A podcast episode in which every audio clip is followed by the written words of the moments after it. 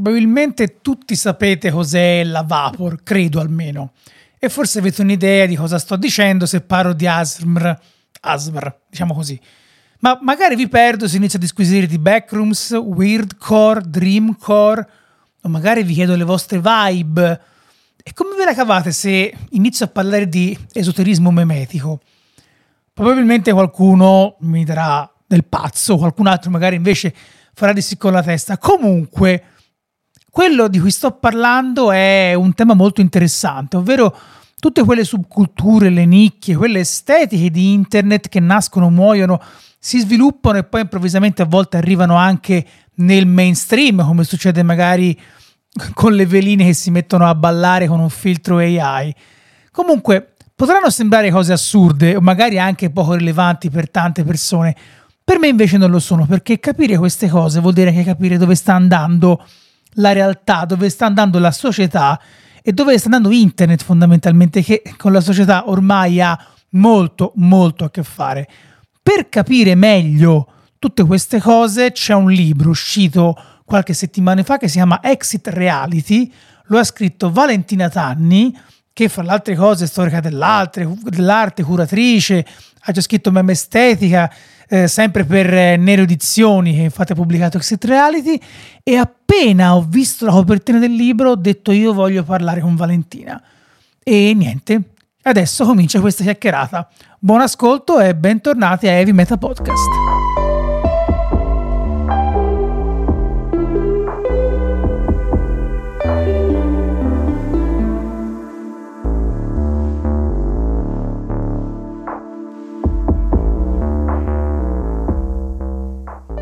Ciao Valentina, grazie per essere, per essere prestata a questa intervista, nonostante entrambi siamo molto incasinati. Ci tenevo molto a farla perché, adesso poi ne parleremo bene, Exit Reality è un libro che ho letto e mentre lo leggevo anche solo dalla copertina ero lì che dicevo finalmente qualcuno che racconta queste cose e ti ringrazio tantissimo per averlo fatto, innanzitutto. Bene, grazie, grazie dell'invito e anche sono, insomma, grazie anche del grazie, Eh, nel senso grazie sono al grazie. grazie del grazie, nel senso sono contenta che, insomma, che, che questo, che questo libro stia ricevendo, come dire, un, un feedback abbastanza ampio anche per il motivo di cui parlavi tu, cioè perché sono, parla di cose di cui, che ci circondano continuamente ma di cui spesso non parliamo. Assolutamente sì. Per chi stesse ancora cercando di capire di cosa parliamo, Exit Reality è un libro uscito per eh, Not Nero Edizioni in questi po- po- pochi giorni fa, ne- neanche tipo due settimane fa, mi sembra, che parla di estetica e secondo me con un termine un po', un po' anche errato, cioè uso un termine errato io, subculture dell'internet, perché più che Mhm. subculture sono un po' il centro, come poi vedremo, di molte cose che poi emergono da internet per contaminare il mondo reale. Se vuoi anche te spiegare un po' meglio queste Sì. di cosa parla Exit Reality, io sono assolutamente... Ti lascio la parola, guarda. D'accordo, allora sì, il libro è uscito da poco, è uscito a metà settembre, eh, quindi è fresco di stampa. Ehm, il tema, sì, diciamo, la- la- per riassumere, se vogliamo rispondere facilmente alla domanda di cosa parla il libro, parla di estetiche di internet e di mondi creativi e di prodotti culturali che nascono nella rete e eh, in qualche modo sono collegate alle culture che nascono online, sono proprio, nascono anche dall'esperienza della vita online. Eh, quindi sono eh, tanti movimenti culturali ed estetici diversi, a partire dalla Vaporwave per arrivare a fenomeni un po' più recenti come gli spazi liminali, il Che ora sono ancora attualissimi, tra l'altro. Sì, sì, tra l'altro sì, il- la passione per i liminal spaces è una di quelle più durature in un certo senso, eh, Weirdcore, Dreamcore, tutte le estetiche che conosciamo e anche alcuni fenomeni di narrazione collettiva online, come per esempio quelli nati attorno al fenomeno delle backrooms o della creepypasta, penso. creepypasta, esatto, quindi parla di tanti fenomeni culturali che sono nati in rete, che sono anche nativi in un certo senso della rete, quindi non solo nascono online, ma sono anche proprio eh, la conseguenza diretta di aver passato tanto tempo online, di aver vissuto online e nei giochi, e, insomma in tanti ambienti virtuali.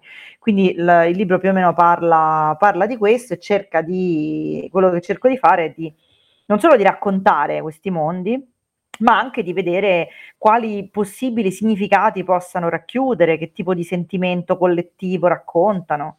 Tanto comunque alla fine tu ti appoggi su un background da storica dell'arte, quindi è chiaro sì. che la tua è anche soprattutto una visione, appunto cercare di inquadrare queste cose anche in un contesto proprio di produzione, immagino, proprio artistica, perché alla fine in qualche modo ci rientra, almeno immagino. Ah, tu ti eri tanto già occupata con un altro bellissimo libro che è Meme Estetica, proprio dell'estetica del meme, che un'altra sì. roba secondo me va letta per capire un po' il reale di oggi e non fare quelli spersi. Qui porti ancora più avanti la cosa perché vai quasi a trattare la vapor no, ma alcune sono, non voglio dire avanguardie, ma roba abbastanza recente.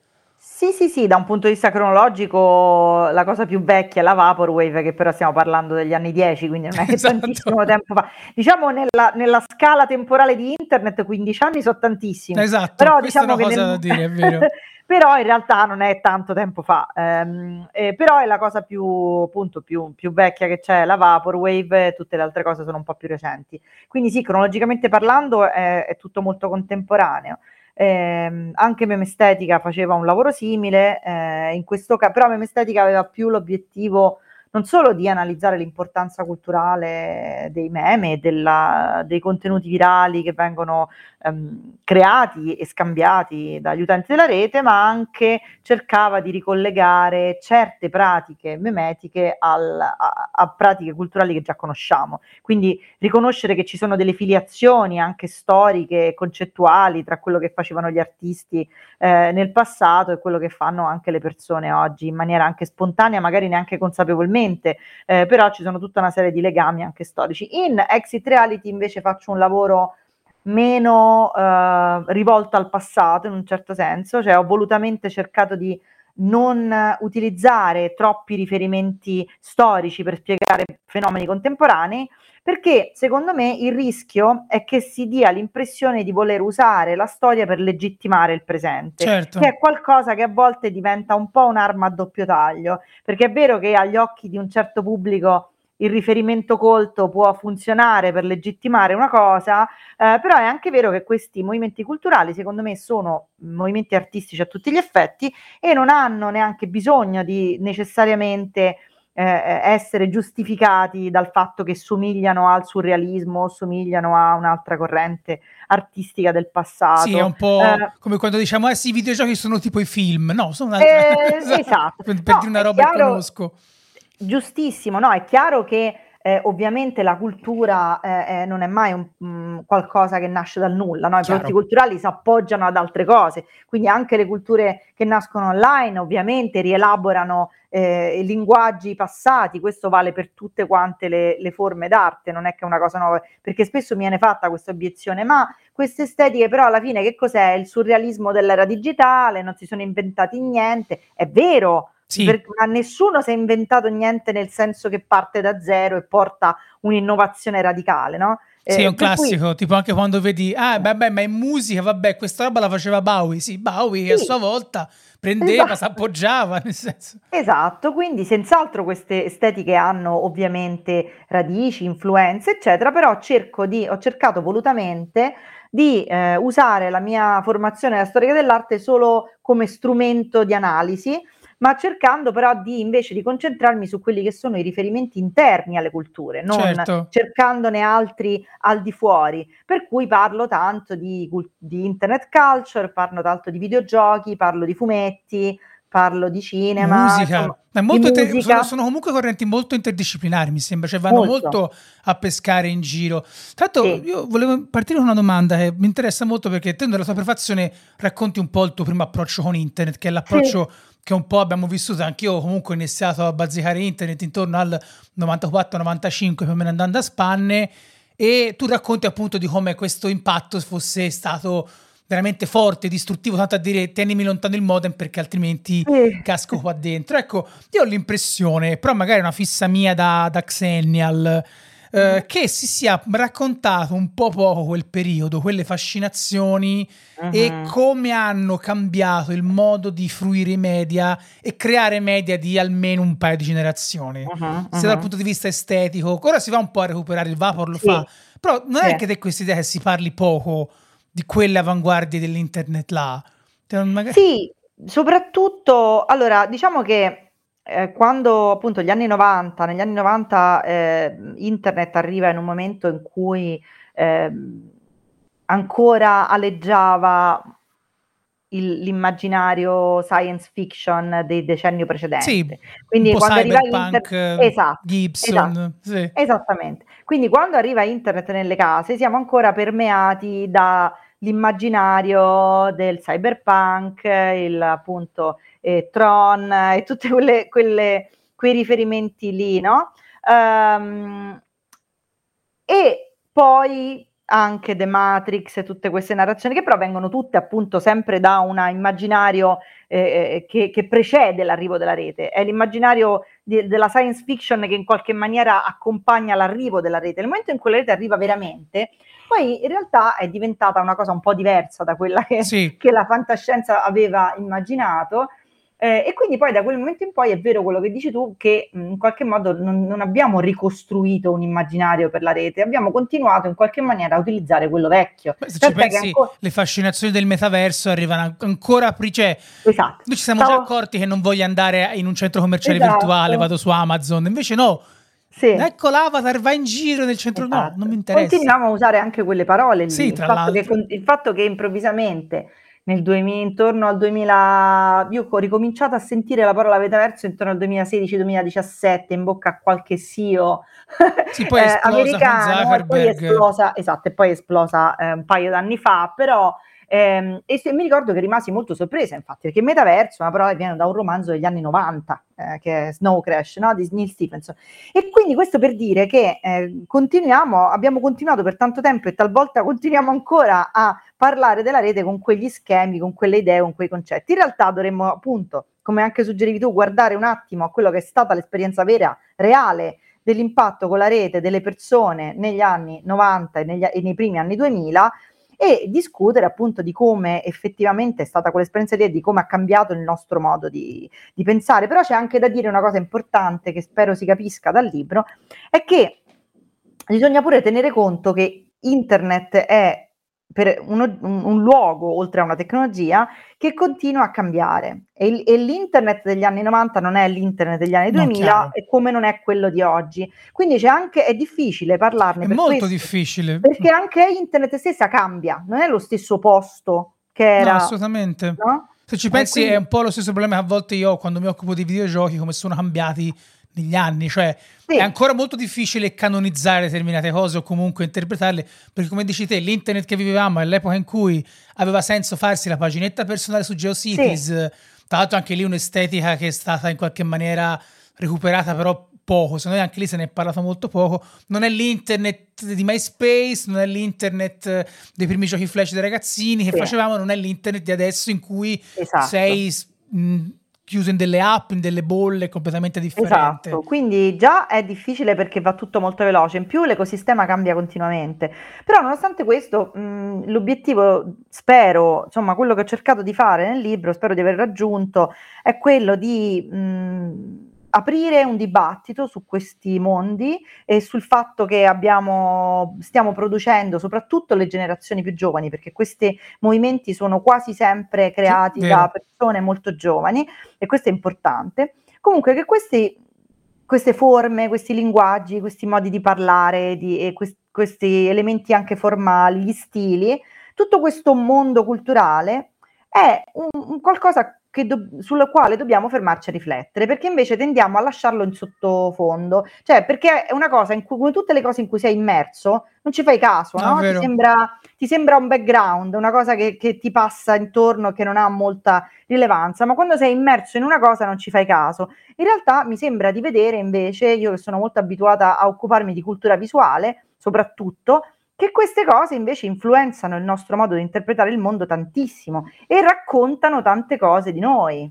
Tra l'altro, perdonami, credo che il tuo Quindi. lavoro sia anche uno dei pochi che ho visto, non dico in Italia, ma anche in generale, cioè non ci sono molte persone come te si occupano così tanto di analizzare no. il qui ed ora su queste robe, per questo è ancora più no. interessante il tuo lavoro. No. Tra l'altro posso dirlo, anche un lavoro con un linguaggio assolutamente divulgativo, cioè non c'è ah, assolutamente sì, sì. il tentativo no. di creare un'accademia, anzi io l'ho trovato un testo che consiglio a tutti proprio per capire dove stiamo andando con un linguaggio totalmente gestibile assolutamente. Anche Questa una è bella... una mia... No, io sono d'accordissimo Questa... con te su no, questo. ti eh. ringrazio, questa è una mia battaglia personale, nel sen- quindi sono contenta Ti, che... ca- che- ti capisco appieno perché non sopporto il linguaggio d'accademia, non sopporto Sì. il bisogno di... Io vengo, appunto, essendo mh, storica dell'arte contemporanea, vengo anche da tanti, ti- due de- più di due decenni di lavoro nel mondo dell'arte, adesso un po' meno, eh, mi occupo più di didattica, appunto, di ricerca, così, però per tanti anni mi sono occupata attivamente anche curando mostre, scrivendo su giornali, eccetera, sono stata nel mondo dell'arte contemporanea. Certo, Il mondo dell'arte contemporanea ha questo problema gigantesco di linguaggio, cioè tende a parlare una lingua eh, volutamente oscura, volutamente complicata, volutamente poco comprensibile per noi addetti ai lavori.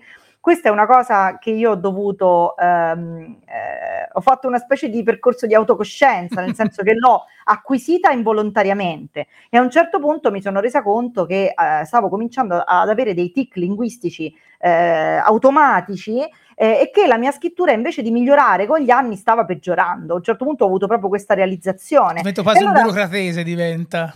si chiama Art Speak, cioè proprio Ah, un modo, ok. oppure, oppure si chiama anche International eh, Art English per chi, per chi scrive in inglese, perché è il linguaggio dei comunicati stampa, delle, dei Classico. delle gallerie, dei- ed è purtroppo un linguaggio non solo poco comprensibile, ma a volte anche un po' fuffa, cioè nel senso a volte per dire un concetto molto comprensibile si usano eh, volontariamente parole molto oscure con- senza che ce ne sia bisogno.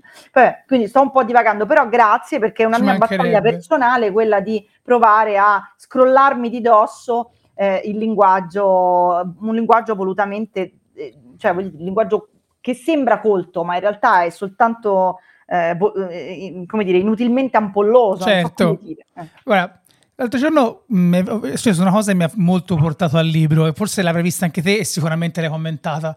Forse ti ricorderai che qualche giorno fa su Striscia la Notizia è apparso un balletto in cui le veline, le veline erano sovrapposte da un Sì. filtro IA video che è una Sì. roba che fino a poco tempo fa vedevi, poi fino a diciamo tre settimane fa, un mese fa, vedevi quando è uscito forte il tema della IA, delle immagini generate dalla IA, vedevi nei reel magari internazionali di queste persone, magari fanno i balletti, cosplay, gente che insomma che vive di reel e TikTok e che adesso è arrivata appunto a Striscia la Notizia con Mhm. grande felicità di un sacco di gente che improvvisamente si è sentita riconosciuta parlando di anche lì parole tipiche di, di tempolina migliore e così via e così via. Ecco, tu che ne pensi di questa cosa? È un'inevitabile tracimazione dell'estetica del momento? È una mossa furba per cercare di far parlare di sé a gente che normalmente non guarderebbe striscia manco per idea o un tentativo disperato? Però devo dire, io ho apprezzato molto la cattiveria di utilizzare questa roba, perché Ricci comunque... Cioè, non apprezzo, non apprezzo il fine, ma non, non puoi non vedere la, la- la- la crudeltà la- della- della- della- dei suoi mezzi e la sua precisione nell'usarli.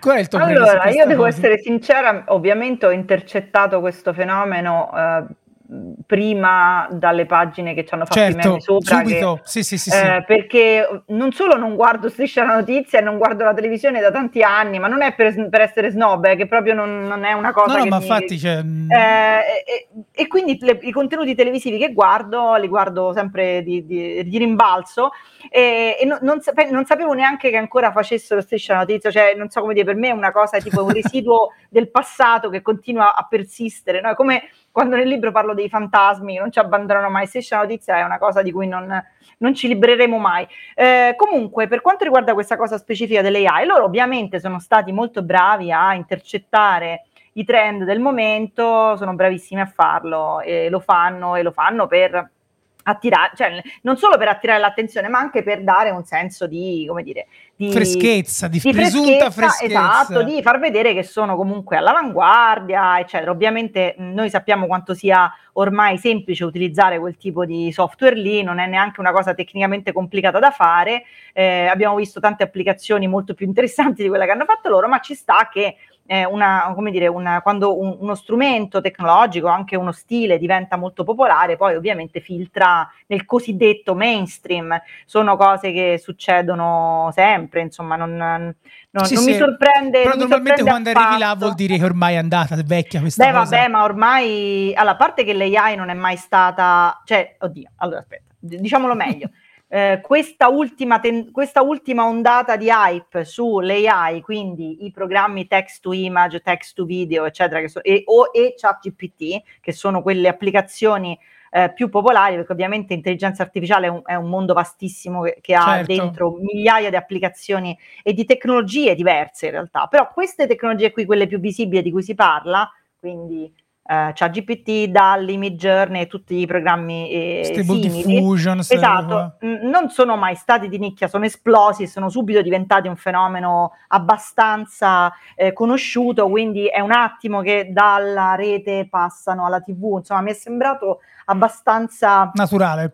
Sì, cioè era solo un, un, un, problema di quando. Tra l'altro sono cose che tanti musicisti utilizzano anche durante i concerti. Insomma, mh... Mm, Tra l'altro mi viene da dire che la questione della, um, della IA, tu parla, parlando di estetiche, sembra fatto da una IA è diventata una nuova estetica. Ah sì, sì, sì, sì. sì, cioè, sì quello stile un po' che lo, sì. lo, vedi che è una roba che è, è, fatta bene, ma che in qualche maniera nella tua testa sembra fatta come tante altre cose che hai visto. Sì. È strano ah, sì, come definirla. È stra- sì, sì, perché... Um, allora, in qualche caso, quando sono fatti molto bene e vogliono essere molto realistici, questo senso di così di stranezza viene dal fatto che sono quasi perfetti, ma non proprio. C'è sempre qualcosa che non va, no? Questo C'è quel di... weird e niri un po'. Perché... Esatto, pure anche Anni Valle, quella eh. sensazione lì. Eh. Però anche quando non sono, reali- non sono, vogliono essere fotorealistici, quindi il problema non è il realismo, riesci a vedere le tracce, diciamo, del programma che viene utilizzato perché in questa fase, non so come sarà in futuro perché evolvono molto rapidamente, ma in questa fase eh, questi programmi producono un'estetica molto riconoscibile e anche certo. molto uniforme. Quindi noi abbiamo facilmente imparato questi, nei mesi scorsi a eh, cercare gli indizi, a vedere qual è eh, il tipo di, di trama dei, dei pixel, eh, qual è la, eh, la caratteristica, le, al, come, come, come, l'intelligenza artificiale, che ne so, disegna le mani o gli occhi, certo. i volti, gli errori che fa, lo riconosciamo dagli errori. Eh, lo riconosciamo dal modo, soprattutto quelli in movimento, dal modo in cui le forme eh, cambiano, cambiano si fanno transizioni, esatto, si muovono con un certo modo. Esatto, c'è, c'è, uno specifico tipo di morphing. In questo momento, soprattutto se si usano programmi, eh, questi qui, diciamo, mh, commerciali, quindi non AI customizzate. Se si usa un tool commerciale, l'estetica che si avrà è abbastanza uniforme. Quindi stiamo un po' imparando, anche se, non so se hai fatto caso, ma adesso che più ce ne sono di queste immagini mm-hmm. in circolazione, più pian piano i nostri occhi si stanno eh, come dire, abituando a quel tipo di stile e spesso sta cominciando a essere difficile distinguere le cose generate da quelle non generate. Ma non perché queste immagini siano perfette, ma perché uno, ce ne so tantissime, e due, perché su internet, di questo parlavo in meme estetica, su internet ci sono un sacco di immagini volutamente strane, bizzarre, assurde. Più una cosa è strana e più circola, ovviamente, perché certo. la gente la condivide. E, invece, e l'AI va fortissimo nel produrre immagini assurde, no? Adesso, per esempio, sta circolando un sacco l'immagine di un tipo che dà un calcio in faccia a un coccodrillo e c'è questo. Vero, questo... l'ho visto anch'io, un tizio di colore bello, bello grosso sì, che dà un sì, calcio in faccia esatto, a un esatto, coccodrillo. Se Sembra la guardi con eh, se la guardi con un po' di attenzione è un po' strana, ci sono tanti elementi, però se la metti in un, in un flusso, come dire... Sì, se la metti feed, su un canale Telegram come meme, dici vabbè. Sì, esatto, quindi eh, insomma diciamo che sta un po' incasinando il nostro sguardo sulla realtà che già era incasinato prima. Torniamo un po' allora sì. al libro, se te analizzi appunto il Vapor, dicevi l'ASRM le backroom, i vari core, weird core, core l'esotismo memetico è una cosa che mi affascina, l'esoterismo memetico mi affascina tantissimo, ma in queste cose, cioè, uh, c'è qualcosa che accomuna questi fenomeni, magari il modo in cui nascono, oppure sono totalmente imprevedibili e casuali, ognuno ha la sua genesi, perché tanto una cosa che mi sembra che molte di queste cose manchi è una sorta di manifesto, cioè paradossalmente il vapor forse Uh-huh. Però tendenzialmente qualcosa che arriva dopo in un momento in cui qualcuno uh-huh. dice ecco questa cosa è così, ma non c'è quasi mai un movimento no. coeso, non è che sono i futuristi, non sono avanguardie, no. non è dadaismo, eh, appunto. Per questo non si può fare sempre un paragone come dicevi te. No, è vero che la forma, diciamo, classica dell'avanguardia novecentesca raramente si vede oggi. Qualcuno continua a farlo, ma insomma è un po' raro e non, è, e non si adatta tanto bene ai tempi. Sono più movimenti spontanei che nascono in maniera non sempre comprensibile, non sempre eh, pianificabile, emergono e attorno ad alcune cose si riuniscono delle comunità, magari alcune estetiche intercettano un sentimento, perché questo è quello che succede in molti casi, eh, ta- delle comunità di persone si riuniscono attorno a una certa estetica e cominciano a produrre delle immagini anche simili, che sono in qualche modo vanno a costituire uno stile, un modo di... Una mood board. Esatto, eh, perché si radunano delle comunità attorno a queste cose, perché queste cose intercettano un sentire comune. Questo è quello che succede. Poi è vero, non ci sono quasi mai manifesti, poi a volte succede che dopo un po' le comunità si riconoscono come tali, magari si danno un nome o qualcuno gli dà un nome eh, e allora a posteriori cercano di definire quella che è l'estetica e a volte addirittura cercano di proteggerla dalle contaminazioni. Cioè, Chiaro, a volte diventa un gatekeeping, sta- dire no. si stabilisce un canone a volte all'interno delle comunità e poi questo canone viene in qualche modo protetto, no? Per esempio Weircore e Dreamcore sono due estetiche diverse in teoria eh, e chi fa parte di queste comunità spesso ci tiene a sottolineare che sono due estetiche diverse, spiegano le differenze, eccetera. Da un punto di vista dell'osservatore esterno, questi due mondi sono continuamente in rotta di collisione, cioè Chiaro. è vero che ci sono delle, se vogliamo andare proprio a fare l'analisi molto filologica delle differenze, però diciamo che sono dei mondi molto permeabili, quindi che spesso si incrociano, questo succede a tante estetiche, sono molto, è un universo molto magmatico. Certo. Eh, la Vaporwave è stata un pochino più... Uh, facile diciamo da, da, da, individuare. Però arrivava anche prima, come dicevi te, che forse era sì. sentiva un po' di più... Però anche lì è stata una cosa un po' posteriore, cioè prima sono usciti i dischi, poi qualcuno ha cominciato a dire ma forse questa cosa è... e ha cercato di spiegarla, poi è venuto fuori un nome, che è il neo neo neoclassicismo quasi. Io dico che l'unico, sì, io dico che l'unica, cioè secondo me a oggi ancora l'ultima avanguardia che abbiamo avuto, che in senso novecentesco, è stata la net art, che è nata non a caso a metà degli anni 90. È l'ultima avanguardia che abbiamo avuto, che si, un movimento artistico che si è comportato esattamente come un'avanguardia storica, quindi un gruppo di artisti che si riconosce in una poetica simile, si incontrano, parlano, producono cose insieme e anche pubblicano cose che somigliano a dei manifesti. Dopodiché questa cosa io non l'ho più vista. Se, è morta l'ideologia nell'avanguardia, se vogliamo. Ma è, morto quel modo di intendere probabilmente l'attività artistica, adesso è diventato qualcosa di più diffuso, spontaneo, magmatico, meno organizzato probabilmente. Eh, tra l'altro te parlavi di comunità che si riuniscono, però anche il tuo lavoro di ricerca non deve essere particolarmente facile perché anche individuare il canale di una comunità. Cioè una volta mm-hmm. magari poteva esserci un forum in cui la gente postava yeah. i meme, appunto weirdcore, per chi non sapesse di cosa parliamo, guardate, leggetevi il libro, googlate. Non voglio stare a spiegare cosa vuol dire dreamcore. Comunque tutte cose molto particolari. Uh, mentre oggi può essere una roba che parte su TikTok, poi finisce oppure arriva da 4chan oppure sì. nasce in un commento di YouTube che improvvisamente tu usi molti commenti sì. alle immagini come canonizzazione de, de, de, delle uh-huh. immagini stesse. Quindi anche il tuo lavoro di ricerca e soprattutto di individuare queste community e queste nuove avanguardie non deve essere particolarmente facile. No, diciamo che in realtà mh, nel momento in cui diventano visibili eh, eh siamo già avanti nel certo. percorso. Nel momento in cui comunque eh, un'estetica diventa riconoscibile, la vedi, esiste già, è stata già in qualche modo canonizzata. Cioè io nel momento in cui eh, sono in grado di dire che il dreamcore è fatto in un certo modo, il traumacore è fatto in un certo modo, il core core, perché nel momento in cui io li intercetto sono già delle realtà molto percepibili. Eh, è vero che non c'è un luogo unico in cui ci sono, ci sono tante comunità sparse, però basta seguire un po' quelli che sono eh, non so, mh, mm, ci sono dei canali di Discord, dei server di Discord eh, che si chiamano con quei nomi, quelli fanno, quei no, i nomi fanno da hashtag in qualche modo che certo. ti permette di andare. Poi ci sono eh, i canali di TikTok, poi ci sono le pagine di Reddit, per esempio i, i Reddit i, i che tuttora resta, secondo me, la propagine sì. della vecchia internet che più sì. si avvicina a quello che era una volta. Sì, stanno cercando pure lì di distruggerla, ma... Oh, sì, avevo ancora... letto tempo fa parecchie... ancora non ce l'hanno fatta, però ci stanno provando a smantellare anche Reddit.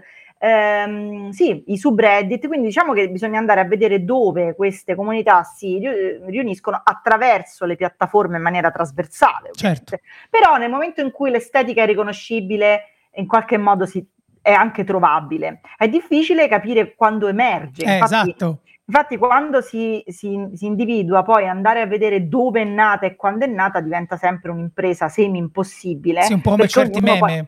È difficile capire il momento zero del meme. Ognuno poi ha la sua versione, no? Ognuno dice no, io l'ho visto là, no, quella... Alcune persone rivendicano di essere stati i primi a fare, però insomma diciamo che però non ha tutta sta importanza Vero. alla fine, secondo me, ai fini. Però per chi è interessato e vuole approfondire, in realtà c'è una risorsa ah. online che io cito più volte che si chiama l'Aesthetics Wiki. Cioè è un wiki, è tipo Wikipedia. Però delle estetiche. Esatto, e dentro questo wiki, tra l'altro anch'esso um, prodotto dalle stesse comunità che sostanzialmente operano all'interno di questi mondi, eh, quindi ha un'autocatalogazione, è un tentativo di provare a raccontarle, spiegarle e catalogarle. Dentro ci sono centinaia di voci si può navigare per suffisso, prefisso, ma anche per stile, colore, epoca. Tanti... Tra l'altro mi sembra un lavoro molto internet old school molto, questo, molto. anche perché eh, il catalogare, il cercare di spiegare è una roba che proprio viene anche, se vogliamo, dalle subculture dei, dei vari fandom, degli, ah, degli sì. anime, dei videogiochi, cioè è proprio un lavoro tipico del fandom andare Totalmente. a catalogare tutto ciò che c'è attorno, quasi a cercare una lore che è una grande parola, la grande parola di questi anni è lore, se vogliamo. Eh, io de- c'è un capitolo intero del libro che si chiama lore e parla di questo, sì, perché è proprio perché, allora, da un lato ecco, viviamo... Tu vorresti spiegare, una persona sì. dice perché la lore è uno dei concetti più importanti degli ultimi anni, sia su internet che fuori, secondo me. Eh? Sì, sì, anche fuori. Allora, prima di tutto perché internet è un um, luogo intrinsecamente disordinato, cioè la sua natura è di essere un luogo caotico perché non c'è qualcuno che mette a posto le cose su internet, quindi eh, c'è gente che mette cose, cancella cose continuamente, quindi non è una biblioteca ordinata in cui le cose sono sempre al loro posto, è un luogo caotico. E in più è un luogo che a oggi è abitato da tipo abbiamo superato il, quasi, abbiamo quasi raggiunto il 70% delle, della popolazione mondiale, quindi stiamo parlando di eh, eh, eh svariati miliardi di persone. Quindi questo è è una considerazione che va fatta.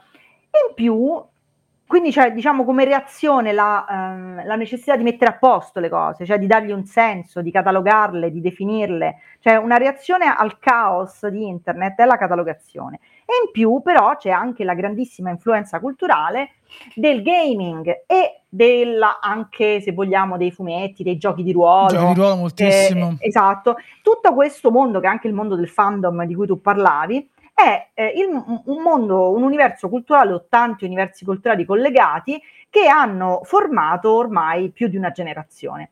Queste persone sono cresciute all'interno di narrazioni gigantesche, quindi saghe secolari, eh, serie tv che durano 10-15 stagioni, fumetti che hanno tantissime eh, serie, no? tantissimi volumi eh, e, e, quindi sono abituati a vivere all'interno di un mondo pieno di narrazioni. Anche archi narrativi. Archi narrativi che ah, tra l'altro ci sono poi no, il, il, il, sequel, il prequel, storie che anche nel cinema, storie che vanno avanti, indietro, si espandono, no? Quindi siamo abituati a vivere in questi universi narrativi che non sono chiusi in un libro unico, cioè, certo. sono tutti quanti sparsi, no? E spesso anche sparsi su più eh, media. C'è certo. anche la certo. narrazione transmediale, tu la stessa storia la puoi vedere in cioè il videogioco, il libro, il fumetto, il manga e più a questo mettici tutti i, I prodotti dei fan. Eh, esatto, tutti i prodotti pensando. dei fan. Quindi la narrazione continua ancora più a espandersi. Questo, tutta questa espansione è la lore, cioè la lore è tutto quell'insieme di storie e tutto quell'insieme di tradizioni, di, di, di, di retroscena, eh, di informazioni che riguardano una certa narrazione. Sì, perché no? poi non è soltanto la roba che magari viene ufficialmente no. inserita nella narrazione, cioè tipo, che ne so, Star Wars ha questo, questo sì. e questo. A volte sono le fanfiction, come dicevi te, le, eh. le immagini omaggio, tutte queste robe qua che esatto. in qualche modo rientrano nel canone a modo loro, esatto. perché per quanto la roba magari parte. non si è raccontata però per i fan sta roba sarebbe bello. Le ship, altra grande sì, parola. Sì. Fanno parte della lore. La lore è tradizione, retroscena, a volte però in alcuni casi in, in piccolo anche pettegolezzi sono certo. lore. Cioè eh, si creano le lore di tutto, le lore sono... È, Gli è streamer un... hanno la loro lore adesso. Esatto, è, un'informa- è, diciamo che è un gruppo di informazioni nota a una certa comunità. Ok? Esatto. Questa comunità può essere piccola o molto grande e la lore ha la caratteristica di espandersi in maniera disordinata e spontanea attorno alle storie. In più, però prima c'era appunto nel, nel, nella fanfiction tradizionale ha la lore dei fan che però parte da questo arbusto centrale, no? che è la storia certo. del, del prodotto originario. La cosa interessante invece è che online stanno nascendo delle narrazioni che invece non partono dal mainstream, non hanno questo arbusto centrale, nascono spontaneamente da, un, da, una foto su internet, come è successo alle backrooms. Le backrooms o anche la SCP Foundation sono cose che sono nate Slenderman. Esatto, i creepypasta, eccetera. Adesso abbiamo anche delle narrazioni con lore gigantesche che continuano a espandersi, che però non vengono da prodotti mainstream, nascono dentro la rete, sono nativi della rete. Quindi la lore è questo, la lore è da una parte la tendenza a raccontare, e aggiungere pezzi alla narrazione. Certo. Infatti io nel, fi- nel, scusa, nel libro dico che è una, un meccanismo infestante, perché Vero. è come una pianta che, che, non puoi più... Sì, ma eh... infatti ormai io capisco se una cosa ha avuto successo o meno dalle, dal numero di reel che ci vengono fatti o da omaggi, disegni, fanfiction che in qualche maniera si inseriscono sul canone principale. Lì vedi ok, sta roba ha avuto successo perché la gente ha scoperto che qui ci può, ci può fare qualcosa e non solo. Diventa un meccanismo tipico, tipico, dei social per cui se ci fai qualcosa la gente piace e continua a farci roba e uh-huh. quindi hai 400.000 reel, per esempio ora pensavo a Baldur's Gate 3 che è questo gioco di ruolo bello forte in cui c'hai e le fan art e gli ispezioni del gioco con la gente che fa le reaction, reaction altra cosa che caratterizza i nostri anni, cioè uh-huh. la reazione, mostrare la nostra reazione a qualcosa. Però ecco, uh-huh. in tutto questo bailamme di roba che secondo me nel libro si spiega molto bene e per questo ve lo consiglio ancora, se volete parlare dell'oggi, secondo te i media tradizionali, sta roba l'hanno un po' iniziato a capire, a rispettare internet che è uno spazio in qualche maniera va ascoltato, capito, o almeno compreso, oppure siamo ancora a livelli per cui il massimo che ne esce sono ah, gli youtuber fanno schifo, tiktoker brutti, cioè, sì. c'è un po' di rispetto, perché secondo me già, già, all'interno di internet stessa ci sono persone che vengono rispettate meno di altre. Cioè... certo. sì, anche normale. Sì, sì, Guarda, mm, non ho una visione, non ho una risposta, diciamo, mm, completa a questa domanda perché ehm, nonostante ci provi, perché per completezza va fatto, seguo poco i cosiddetti media tradizionali, eh, perché niente, semplicemente perché uno nella vita a un certo punto deve decidere a cosa Dove dare taglio? Sì. A cosa dare attenzione, abbiamo poco tempo e poca attenzione, quindi diciamo che i media mainstream li seguo relativamente, li seguo un po' per, ovvia, per ovvi motivi, certo. per cercare di, non, non, dire, di rimanere anche ancorata alla realtà e capire quello che succede al di fuori di alcuni universi che sono più vicini a me.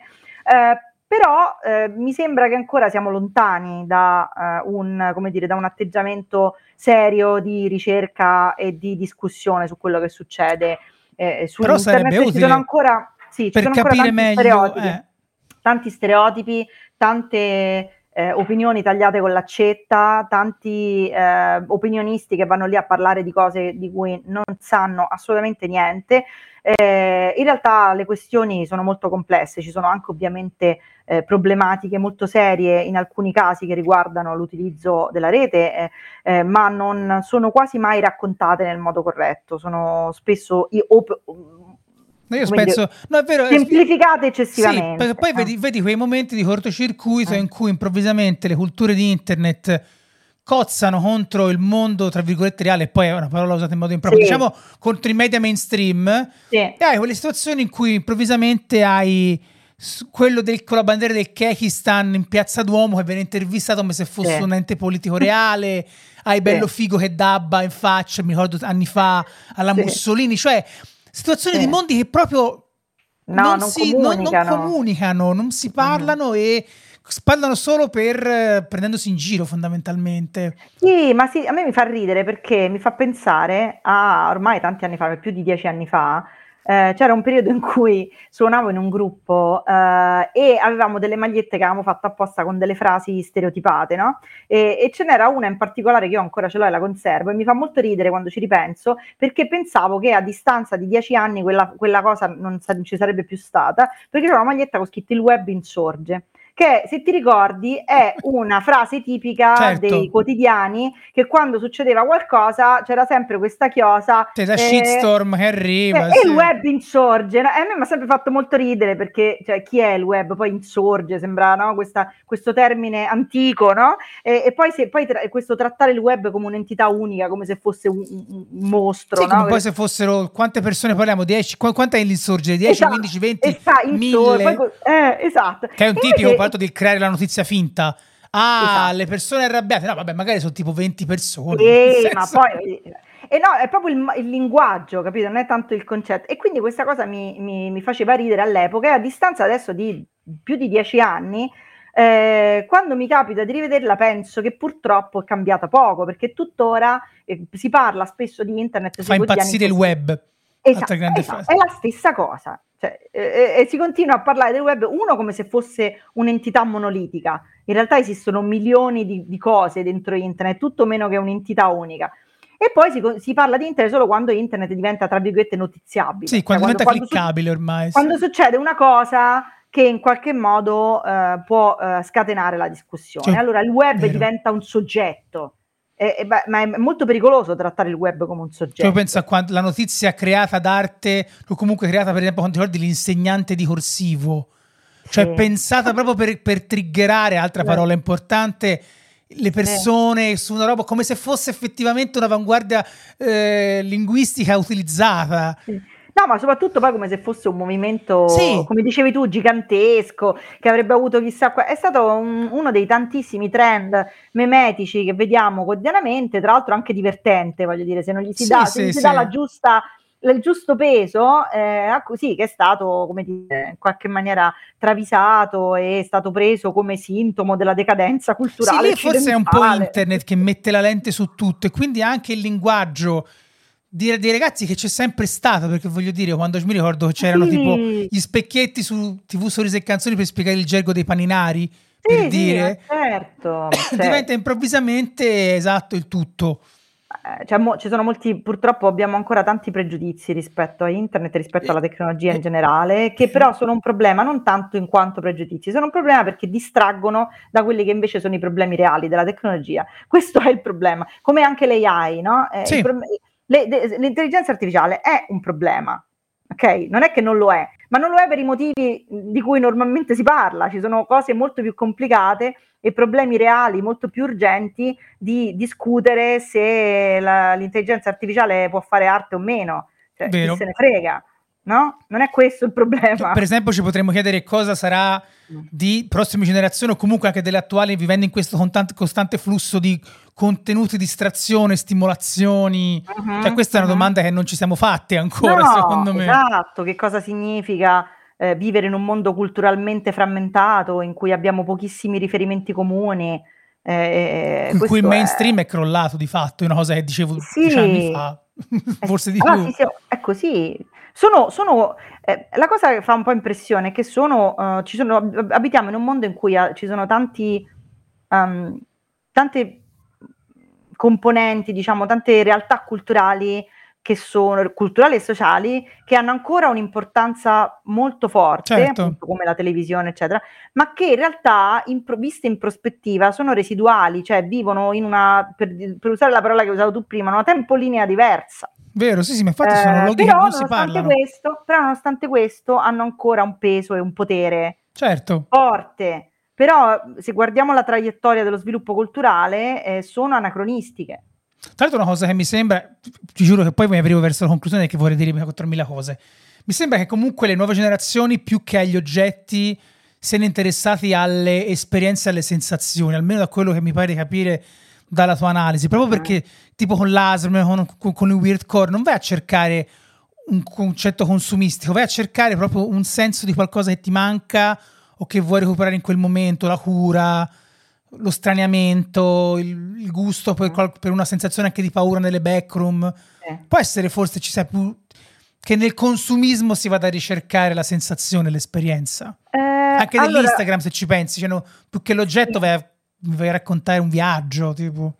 Allora, diciamo che mh, questa attenzione per il mondo delle sensazioni, sì, c'è senz'altro, eh, quindi anche l'uso di tutti questi termini, mood, vibe, energy, no? C'è tutta la ricerca di eh, situazioni e anche prodotti culturali, immagini, suoni, eccetera, eccetera, che ti facciano sentire in un certo modo. Quindi è vero che c'è uno slittamento molto forte dell'attenzione verso il mondo interiore, però questo mh, non è necessariamente, non si accompagna necessariamente a un abbandono del consumismo. Su questa cosa, secondo me, ancora c'è da fare, ancora c'è da riflettere perché in realtà ehm, eh, l'attenzione verso appunto questa sfera spirituale non è sempre completamente disconnessa poi però dalla ricerca della, eh, dell'oggetto e della, come dire, anche del, dell'appartenenza a una certa estetica anche da un punto di vista materiale. Guardi, quindi, parli con uno con alle spalle di tutto di più, quindi ti capisco sì, sì, no, no, infatti non è assolutamente una, una mia, non è un giudizio moralistico no, no, ci mancherebbe. Genere, eh, per nessuno, però diciamo che secondo me dobbiamo andarci un po' coi piedi di piombo su questa cosa perché è vero che c'è sempre più attenzione verso eh, l'interiorità e anche verso il recupero del tempo, no? Pure tutte quelle discussioni che si sono fatte dopo la pandemia sul quiet quitting, sul fatto che le persone eh, vogliono avere più tempo per se stesse. È vero che c'è un, in un certo senso un po' un risveglio di questo tipo, cioè le persone vogliono stare bene, vogliono è un lento risveglio. Esatto, occuparsi, però ancora, come dire, siamo molto lontani dalla trasformazione di questo mood in un atteggiamento più consapevolmente politico nella scelta di quello che fai certo. poi nella vita quotidiana. Cioè, qui ancora è da vedere, anzi, spesso in realtà io vedo fenomeni di um, eh, sublimazione del consumismo. In questo la Vaporwave è stata molto eh, anticipatrice, cioè in realtà la, la, è quasi in alcuni casi paradossalmente l'esperienza del consumo sembra quasi un atto liberatorio è, un, è, una cosa un po' strana, però su quello ancora c'è molto paradosso. Sì, tra l'altro parlavi di pandemia, non mi avventuro neanche nella pandemia come motore di estetiche e uh-huh. di rimossi che ancora dobbiamo elaborare perché sennò non la finiamo più. Tutte le mm-hmm. persone improvvisamente di cui vedevi le librerie, le stanze tipo queste, sì. sono veramente stato un momento strano anche quello. Sì, sì, sì. Però c'è molta coscienza ecologista che sta crescendo e eh, visibile anche in questi, nel bene e nel male, anche in queste espressioni Vero. culturali e questo mi sembra, da un lato è terribile perché c'è il senso dell'apocalisse che incombe ed è un motivo per cui molti di queste sono Esatto, molte di queste estetiche sono molto cupe, anche il core core è proprio eh, il, la, lo stadio finale dell'estetica dell'Apocalisse, eh, però anche la, una certa consapevolezza insomma, di abitare in un mondo fragile che tutto sommato forse in prospettiva va bene acquisirla. Giusto. L'ultima cosa che ti chiedo da giornalista, cioè com'è possibile secondo te comunicare in questo contesto in modo efficace? Perché adattarsi è impossibile. Secondo me, oltre una certa soglia, non è più roba tua e se provi a dominare certe estetiche, secondo me ne vieni soltanto travolto. Cioè, ha senso provarci o comunque come inserirsi in un, in un mondo così pieno di distrazioni, in cui l'algoritmo decide che se non fai sto balletto il tuo discorso sul politico non verrà considerato e dove vieni censurato. L'altro giorno mi ha censurato una story in Instagram perché siccome sto provando a disegnare, ho scritto dovrei mettermi a rubare cadaveri come Leonardo da Vinci. Uh-huh. E questa cosa è stata, è stata, censurata come atto violento. Sì. Quindi, uh-huh. co- come, come riuscire a comunicare in questo contesto? Ha senso provare a trovare dei punti di contatto? Ha senso da, detto, proprio te lo dico da giornalista, come, sì, come sì. fare per districarsi in questa cosa? No, non a parte ce l'ho leggere la, il libro, ovviamente. Non ce l'ho la risposta a questa domanda, però sicuramente posso confermare che è molto difficile. Siamo, uh, abitiamo dentro un ecosistema tecnologico sempre più complesso, sempre più um, difficile da, da, comprendere anche i meccanismi e anche eh, in, all'interno del quale spesso non abbiamo sufficiente potere perché quando l'algoritmo ci direziona, ci censura, ci, ci cancella i profili, ci impedisce di fare delle cose, siamo dentro uno, uno spazio molto controllato. Quello che spero che si continui a fare è uno a eh, proteggere internet dalla, come dire, da, da, dalla colonizzazione, mm. anche, se siamo, eh, anche se è una colonizzazione molto avanzata ormai, però insomma di eh, provare a proteggere quegli ultimi spazi di autonomia e di libertà e di neutralità che ancora conserviamo, eh, perché comunque eh, finché ci sono nel momento in cui si chiude una piattaforma se ne apre un'altra, si chiude un sito se ne apre un altro, nel momento in cui internet mantiene ancora questa specie di possibilità di spostarsi, no? eh, anche tatticamente da una parte all'altra, forse c'è uno, un, un, dire, una speranza di salvezza. Eh, però l'unica cosa che mi sento sempre di consigliare a tutti è di eh, cercare di educare soprattutto le nuove generazioni, ma tutti in realtà, anche le generazioni sì. precedenti, però chi sa chi ha le possibilità di avere dei momenti, come dire, di trasmissione di conoscenze, di educare il più possibile su come questi algoritmi funzionano, su come le piattaforme funzionano, su che cosa c'è dietro l'interfaccia, perché il casino è quello, è che più le interfacce diventano facili da utilizzare, più ci dimentichiamo di andare a guardare quello che c'è dietro. Vero e questo è molto pericoloso. Quindi la, la mia, come dire, la mia, la mia, il mio suggerimento è sempre di tenere gli occhi molto aperti e soprattutto di trasmettere le conoscenze, perché eh, per, l'unico modo per cercare di, appunto, di non subire eh, queste cose è sapere come funzionano. Poi ogni tanto ci, ti, ti capita, ti ci imbatti, vieni censurato, oppure ti trovi in una comunità ostile, oppure ti trovi in una situazione comunque, ti può succedere di tutto, però se sai quello che c'è dietro e sai come funziona, ti puoi tutelare, altrimenti diventa un gran casino. Verissimo, verissimo.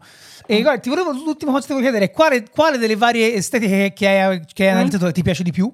Così velocemente? Ah. Se ce n'è una, se no so che non vuoi fare figli uh, e figliastri magari. Allora, no, estetiche in senso proprio eh, non ce n'ho una preferita, eh, però diciamo di tutte le cose... Tra i fenomeni, parlo... chiamiamoli fenomeni sì, sì, di tutte le cose in cui parlo del libro sicuramente la scintilla più forte ce l'ho avuta per il fenomeno delle backrooms, che infatti è il, la, la, la, prima cosa che ho scritto, prima del libro uscì un articolo su uh, Not, cioè sul magazine di Nero online, che è la casa editrice, eh, un annetto e mezzo fa, più o meno due anni fa, non mi ricordo, che parlava solo delle backrooms ed è una riflessione che poi è confluita, allargata e, e, e completata dentro il libro. Eh, è stato quel fenomeno mi ha in qualche maniera, avevo già intercettato tante di quelle cose, però quel fenomeno nello specifico mi ha fatto da, mi ha acceso del, certo. qualcosa e mi ha fatto capire quanto anche quanto filosoficamente e concettualmente interessanti stiano diventando questi mondi, perché le backrooms sono un'idea filosofica incredibile, di una potenza pazzesca, sembra una stupidaggine, ma non lo è.